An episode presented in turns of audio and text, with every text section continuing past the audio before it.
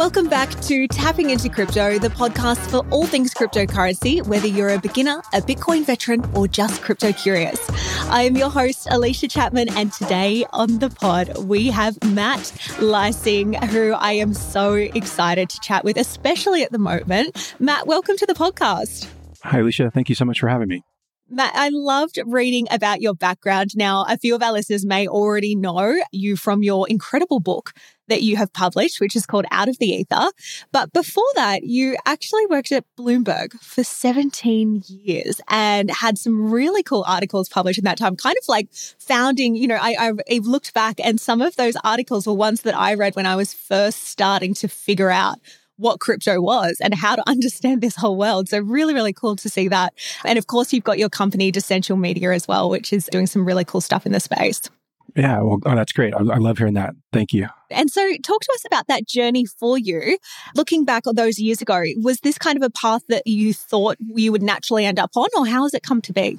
No, crypto kind of fell into my lap, I guess. You, know, you would say, I, as you said, I was working for Bloomberg News, started there in 2004, quickly got into the financial crisis and everything that went, you know, completely south with the global economy. I had been like covering markets and how they work or how they don't work. Uh, the beat was called market structure. So it's basically how banks and their customers, like asset managers and hedge funds, how they all interact in different markets like futures, derivatives, the bond market.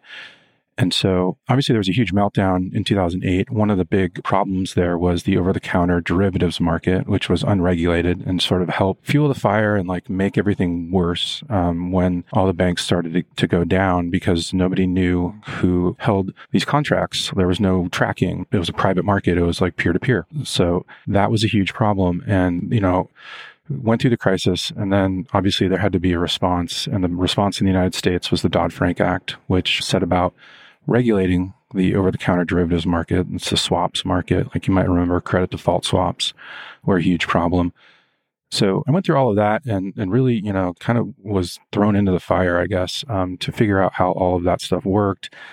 And then a couple years later, Bitcoin came out, obviously 2009. I wasn't aware of it too much then, but a few years later, I finally kind of wrapped my head around what Bitcoin's genius was, and that was the blockchain underpinning it all. It was this global network of computers that no company or government could stop.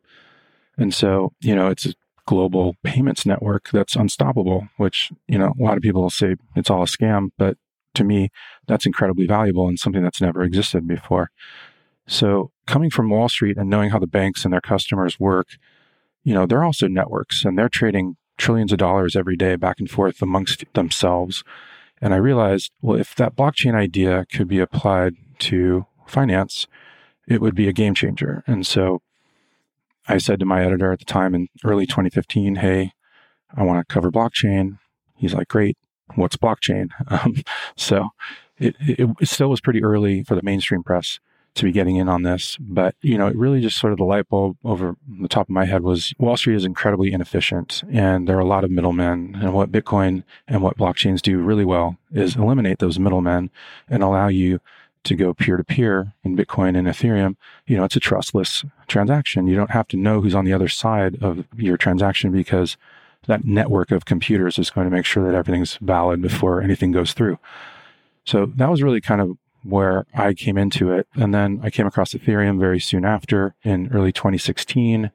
Then the DAO became a big deal. And, you know, there was $250 million in the DAO when it was hacked in the middle of 2016. That was just like one of the most fascinating things I'd ever seen in finance. And, you know, we kind of got to watch it in real time. And that sort of led me even further down the path. And I ended up writing a magazine story about the folks that on the Ethereum side who helped rescue the money that hadn't been stolen. They're called the Robinhood Group or, or White Hat Hackers. Uh, that led to my book. And, you know, I thought to myself, this is a really dramatic kind of event. And I could probably string that event throughout the whole book and then in alternating chapters tell the history of Ethereum and talk about Vitalik Buterin and how he created it and all the people who gathered around him to make Ethereum real. So that, that was the genesis of that. Um, my book came out, I think, in late 2021 and just been sort of like geeking out and just loving the space uh, ever since. I love that. And the book itself is incredible. It's actually now being made into a documentary, which is phenomenal and so exciting to see. For that, you, you, touched on, and it's in the title of the book, you know, the $55 million heist, which is, of course, what you're referring to there with the DAO. If someone hasn't heard that story before, could you give us a really high level sort of overview of what happened? Yeah, sure. So back in early 2016 when the DAO came out, Ethereum was still very new. It wasn't even a year old. And all these teams, you know, that wanted to build on top of Ethereum, all the developer teams, they had different ideas of what kind of applications they wanted to build. And of course, you need money for that. So this guy named Christoph Jentzsch was at one of those startups called Slockit. Um, they had a smart lock that they wanted to, to put on top of Ethereum where you could use the blockchain to like scan a QR code on a bike in Amsterdam and it would go through and then the bike would unlock when you pay it like one ETH. You know, you get to use that bike for an hour. That was their idea. So it's a smart lock. It's Slockit as they were going through the like development process and realizing they needed money to make this a reality, they realized that everyone around them also needed money. So the idea that Christoph had and the other guys at Slockit was let's not all do this like individually. Let's do one big kind of digital venture capital fund. And that's what the DAO became. So the idea was you would send your Ether to the DAO, you'd get a DAO token in return, and then when projects presented themselves to the token holders, they would vote and say, yeah, we, we think that's a great project for Ethereum. Here's some money. Go spend a year and come back to us when it's done. So it was really kind of like taking a traditional finance idea of a venture capital fund, but bringing it into the blockchain world. And so a really good idea. Um, it was a bit early. And what happened was unknowingly, Christoph had written a bug into the code. And shockingly enough, the, the, the line of code that the bug was in was line 666. Hmm. And what it allowed was for an attacker to come in and basically just steal all the money from the DAO. And so that started on a Friday in June of 2016 and everybody just had to sit there and watch as this money got drained out of the DAO. There was nothing they could do because once you deploy a smart contract to Ethereum, it's very hard to change it. It takes weeks and takes a lot of coordination, and you can't just like press the off button. So first of all, they had to figure out how to stop the guy from stealing the money. That's where the Robinhood group came in. They kind of replicated the attack and quickly stole quote unquote the rest of the money and kind of like kept it safe and then the rest of the community sort of had a decision to make about like is this okay and there's a big debate about what to do what the decision was was that they would do a hard fork and they would change the blockchain history so that the DAO contract was changed and that bug no longer existed. The money was still there. And then if you had your money stolen or you just had money in it in, in general, you could go and get your money back. So that's a very high level version of it. I'm sorry, but you know, it's, it's pretty complicated story. And then, um, the really weird part is that at that moment when the hard fork happened, people kept mining on the old chain and that was not expected. And so Ethereum Classic was born and we have Ethereum Classic to this day. So the Ethereum Classic blockchain actually holds the original DAO contract on it. And I, I go about it a little bit slower in my book, but yeah, that's kind of the TLDR is such a good summary. And I think there would have been a few things there that people are learning for the first time. Like, you know, a lot of people know about the hard fork, but perhaps not why all of that eventuated and how it came to be. So I, I love the way that you explain that and so easily to understand as well. With that happening, I know there's still chatter today, even, even with what's happening with the merge coming up as we're recording. We're still on the countdown. Do you think that we could see something like that happen again? There's talk of some miners in Ethereum that want to keep the proof of work blockchain. We haven't even really gotten into what the difference is here with the merge. Um, so just real quickly, what the merge is going to do is switch Ethereum from a proof of work consensus system to a proof of stake consensus system. So proof of work is where you have miners and they have all this really expensive hardware and they're running computers 24 seven to try to be the first one to validate the latest batch of transactions, which we call a block. If they do that correctly, they get free Ether, they get free Bitcoin. That's the kind of economic model. Ethereum is moving off of that, going to proof of stake, where you have now a whole bunch of people who have put, instead of like buying hardware and putting in like uh, investing computing power into the network, they're putting up their own ether. So it's, it's like their own capital and they're staking it. And so you, you have this enormous amount of staked ether that is now securing the network. And so you still run a node and you're now called a validator and you have a chance of being the validator who confirms the latest batch of transactions. And if you do that according to the rules, you get a little bit of free ether. But there's also a stick. Uh, there's a carrot and a stick. The carrot is the free ether. The stick is if you do something against the network, then you can have some of your ether, ether taken away. So it, it just seeks to incentivize everyone who's staking to do the best thing for the network. So there are some people who've said, you know, we want to keep mining on the proof of work blockchain in Ethereum because they are miners and they have millions of dollars worth of this equipment that they've been using to, you know, in proof of work to secure the network. So that they don't want to kind of see that all just like become worthless. So, you know, I can kind of understand the economic incentive they have, but they have a really tough road ahead, in my opinion, if they want to keep mining on the proof of work chain because everything's going to switch over to proof of stake. And, and a lot of things that we know of Ethereum, like stable coins and DeFi protocols, aren't going to be supported on the old proof of work chain. So there is a potential for that to maybe happen for a week or a month or something like that. But I really don't expect it to be like the um, situation in 2016 where Ethereum Classic kind of like emerged and is with us to this day. Yeah. And for someone that hasn't looked backwards into what happened after that fork, what was Ethereum Classic being used for? Like, how was that something that still had that power? And, and as you said, is still around today? Well, this is the really interesting thing about forks and crypto. So when Ethereum forked in 2016 and now you had this new chain called Ethereum Classic, if you had any Ether on the old chain, now you had an exact same amount of Ether Classic on the Ether Classic chain. So let's say I had 100 Ether before the fork, then the fork happens and they start mining on the Ethereum Classic chain. Now all of a sudden, I've also got 100 Ethereum Classic in my wallet. And very soon after this, it started to trade and it started like um, some exchanges like Poloniex and others listed it um, for trading. So it suddenly had a value. And, you know, around this time, I think Ether Classic went up to around $20 or so. So, you know, like the the guy who sold the 55 million dollars at one point had you know millions of dollars worth of ethereum classic in his wallet. And so it's a really crazy kind of sci-fi aspect to blockchains that it, it's kind of hard to wrap your head around but that was the main incentive was that you know there was money to be made here. And i think that people understood that. And that's why I think a lot of the work went into mine on the old chain and, and, and keep Ethereum Classic alive. So as in all of crypto, there's, there's always an economic incentive somewhere. And, and that's kind of, you know, you just got to kind of follow the money.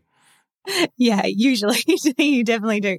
And then with the merge itself, and I guess the changes being so intertwined with Ethereum and, and understanding its history and evolution to date, do you think that it's going to be enough to keep it competitive, I guess, against, you know, other layer two solutions or other options that people can now use moving forward?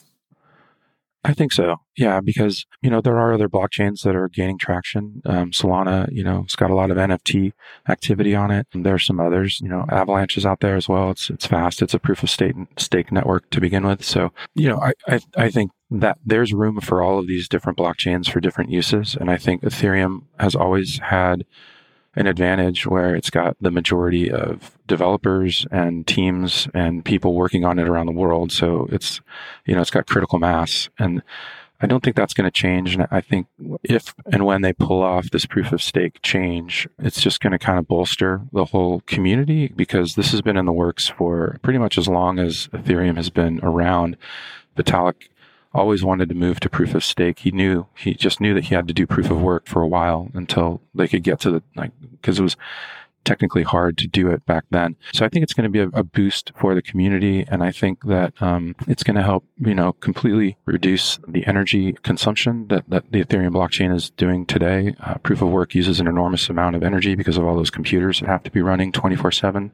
So I think that's going to be a good thing for the overall community. And this is going to lead to, to other changes that are going to be made that will make it faster and um, make it able to scale so that they can do, you know, the goal is a couple hundred thousand transactions per second. And then, you know, to try to reach something like Visa that's in the millions. And that, so this is a step in that direction. Yeah, and it is still such an early part of that journey as well, which I think a lot of people heading into this merge just thought that it would be the solution. Like it would be the solution to speed and it would be the solution to gas fees as well, which is another really contentious topic. But it, it is still a journey. What do you, I'd love your own, your take on, on gas fees and how that can sort of change moving forward and what the vision is there. Yeah, so that's an important point because uh, this is not going to change gas fees. That's not something that is in the remit of the of the merge. It's really moving to a proof of stake network and changing how the consensus works. Um, gas fees, I think people are talking about different layer two solutions and, and different, they're called roll ups, where you can do a whole bunch of different transactions off chain and then move them on chain when you need to. So you're not paying fees for all those different transactions. One of the best metaphors I heard from it is like you run a bar tab, you know, you give the bartender your credit card and you order a drink and then you order more drinks and and they don't, you know, they're not charging every time. You just settle up at the end of the night. And that's kind of the same idea. The first on-chain transaction occurs and then you do all these following transactions off chain so there's no gas fees involved and then at the end when you're ready to settle um, it goes back on chain and then that's how the fees are determined. There is you know a lot of work to be done there still. And then, you know I, I like to think of it as kind of a good problem because you know it the fees are so high because everybody wants to use ethereum. Yeah and roll-ups themselves i think are, are really really interesting does that mean that, you know, the, the whole purpose behind, I guess, blockchain in itself is that it's immutable and it's something that is transparent. If you're doing that off chain, is there still going to be ways in these methods that are being built out that that's going to occur? Well, I think it's not like you can do whatever you want off chain. You know, you still have to abide by the rules, and and it's still, I think, in certain parameters. You know, there are parameters around it. Um, I'm not an expert in this, so I don't want to get too far out over my skis, but it is something that you know is at the end of the day, when you go back and you want to put these transactions on chain, and you know, it is something that is still checked and I think validated and, and verified. So, uh, you know, that that's the way that I understand it. Yeah, perfect. And then looking back to your your book has been published last year, but so much has changed as well. Um, you know, especially in the last six months. Is there anything else, I guess, that you'd add if someone's read your book and now they're looking at this now in terms of what you've seen and the observations you've made recently? Yeah, I mean, God, there's there's been so much. There was the DeFi summer where, you know, a lot of decentralized finance protocols came out, um, a lot of like collateralized lending, a lot of crazy interest rates that you could earn on your crypto. Um, we've seen that kind of crash and burn recently this year. Obviously, the NFT craze kind of took the world by storm. So what I like to say to people is, you know, what I think blockchain and, and Ethereum are doing is is taking a lot of the traditional financial models that we all know and, and changing them, making them uh, into a peer-to-peer decentralized fashion. So one of the first ones was the initial coin offering boom in 2017 and 18, where for the first time not really the first time, but you know, in a, in a way that was like global and in a large scale.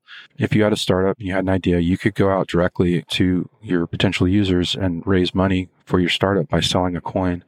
That's, you know, was only traditionally done by you could go to a bank or you would go to a venture capital fund and, and try to get money from them to fund your idea and your startup now you could go directly to people all around the world who wanted to buy your coin and you could raise millions of dollars in minutes as we saw um, of course, a lot of that was scams and just a lot of people lost a lot of money, but it doesn't change the fact that that was a whole new way of now raising money to start a business. So to raise capital, that's a huge deal in, in traditional finance and one of the main functions of a bank. Then you get to the DeFi summer phase where it's now, I want to borrow money and I'm going to use my um, crypto as collateral. And so that's another huge change where that was always, you know, a bank would be involved.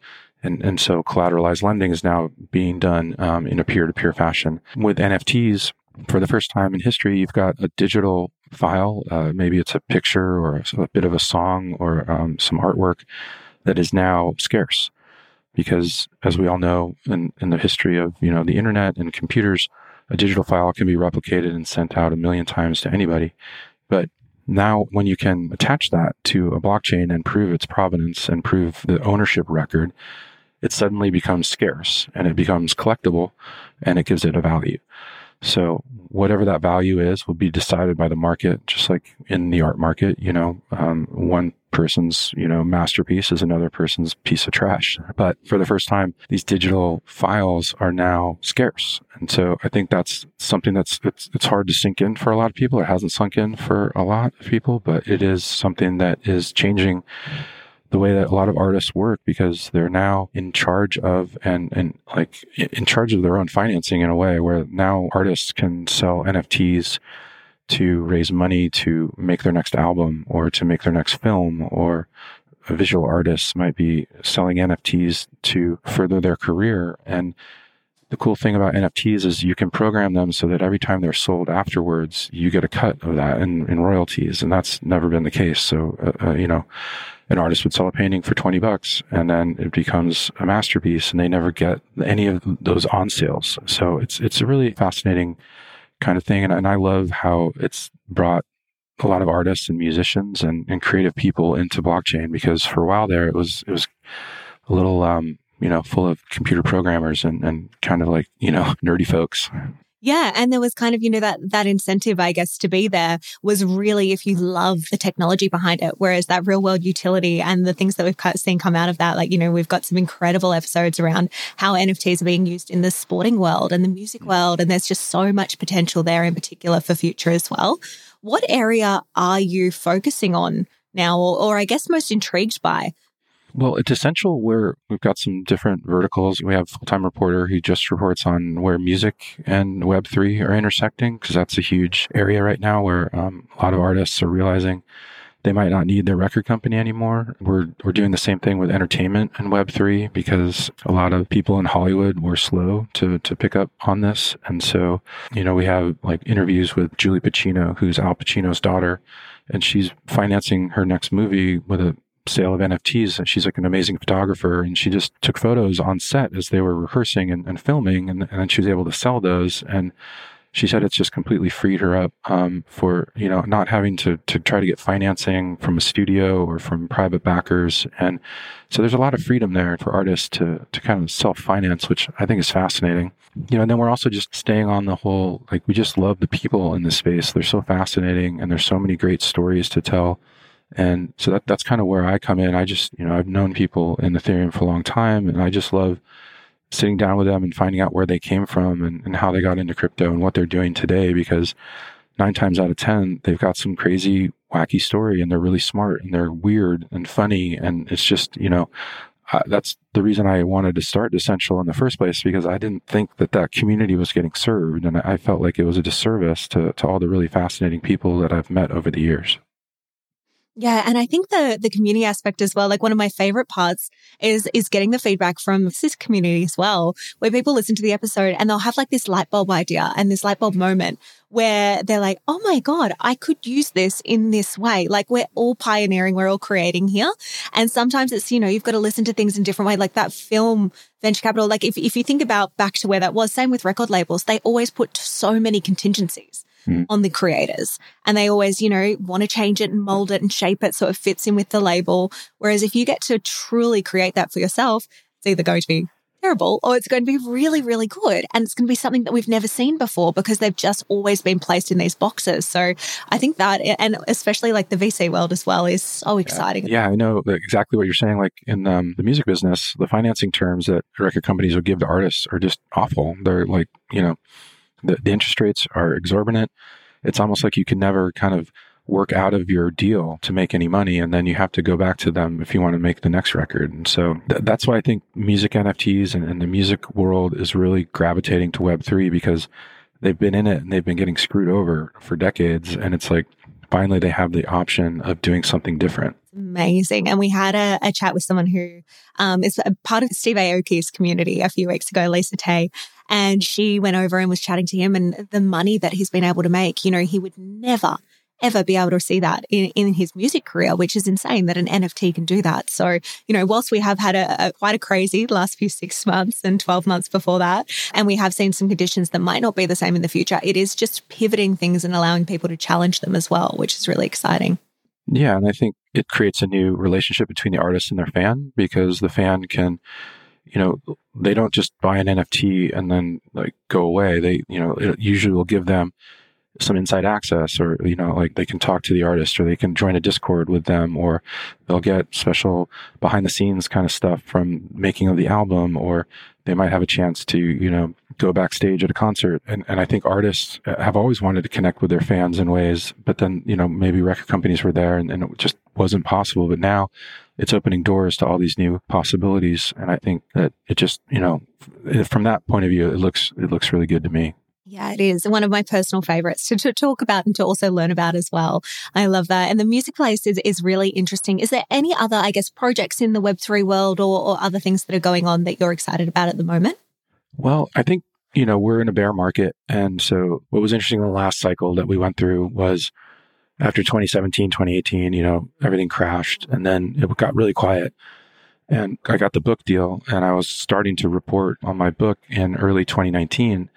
And it was a really bad bear market. Ethereum, like Ether, was down to around $100 and it just stayed there for months and months. And had a bit of buyer's remorse. I'm like, oh my God, am I going to be writing this book? Um, is it going to be like the obituary of Ethereum? And then, of course, what happened behind the scenes was everybody just kept building and doing what they were doing. And in, and in about a year or so, DeFi summer came around and all these new protocols came out and Uniswap came out and all this like crazy stuff. And so what I'm thinking right now is I'm, I'm, I don't think that there's a reason to think that that's not happening again, that people are just kind of putting their heads down and building there's been a shakeout, you know, with some of the like frothy kind of investors who maybe weren't in it for any reason except to try to make a quick buck. So I think what I'm hoping is in the next, you know, six months or so to a year, you know, a whole new kind of wave of something comes out. I, wish I knew what it was, but um, at this point, I, I couldn't say. But I think it's continually been surprising to me all the great stuff and cool things that people are coming up with. Like you said, people just once they kind of get their head around it, they're like, oh, this could solve a problem that I've had for a long time and this little part of my world. And I think it's a, in general a pretty welcoming community and people want to help each other. So I think that's one reason why there's been so much innovation and collaboration. Yeah. And I think, you know, as you touched on, we, we are in a bear market at the moment. We have gone through cycles. But the most exciting thing for me, particularly at the moment, is that we had so much adoption, like mainstream adoption last bear, bull market. And so that meant that there's a whole heap of people that perhaps don't come from a development background who now have been exposed to this technology. And, and yes, maybe they got in it for the money and the quick wins at the start, but there are those that have really, as you said, opened their eyes and been able to see that there's so much potential here. And that's when we might see something even more exciting and, and different come out of this run now, which I, I can't wait to see what it is as well. Yeah, I can't wait as well. Matt, there's been so much that we've learned today from you. And I think just a different perspective on Ethereum as well, which has been really nice to understand how this all came to be and, and what actually brought us to the day that we are living in right now, just before the merge. Um, for those that have loved this, perhaps want to read a little bit more about your book and follow along with your own podcast, where can they find you? Yeah, sure. Um, we're at decential.io. That's uh, D E C E N T I A L dot I have a special edition of my book. It's an NFT version, and that's out of the ether.net. We're on Twitter at Decential Media, or uh, I'm on Twitter as well, just at Matt Leising. Well, Matt, thank you so much for joining us. And guys, that book, it is phenomenal. If you haven't got your hands on a copy yet, make sure you jump into the show notes and check it out. Matt has very kindly given us a discount code that you can use as well for 25% off. So that will be in the show notes for you guys to grab. And Matt, thank you so much. It's been a pleasure. We will talk to you very soon. You're welcome. Thank you, Alicia. Thank you so much for joining us for today's show. If you liked it, don't forget to head over to the gram and join us at Tapping into Crypto. And before we finish up, just a general disclaimer that this podcast is for entertainment purposes only. And the opinions on this podcast belong to individuals and are not affiliated with any companies mentioned. Any advice is general in nature and does not take into account your own personal situation. If you're looking to get advice, please seek out the help of a licensed financial advisor. We'll talk to you soon.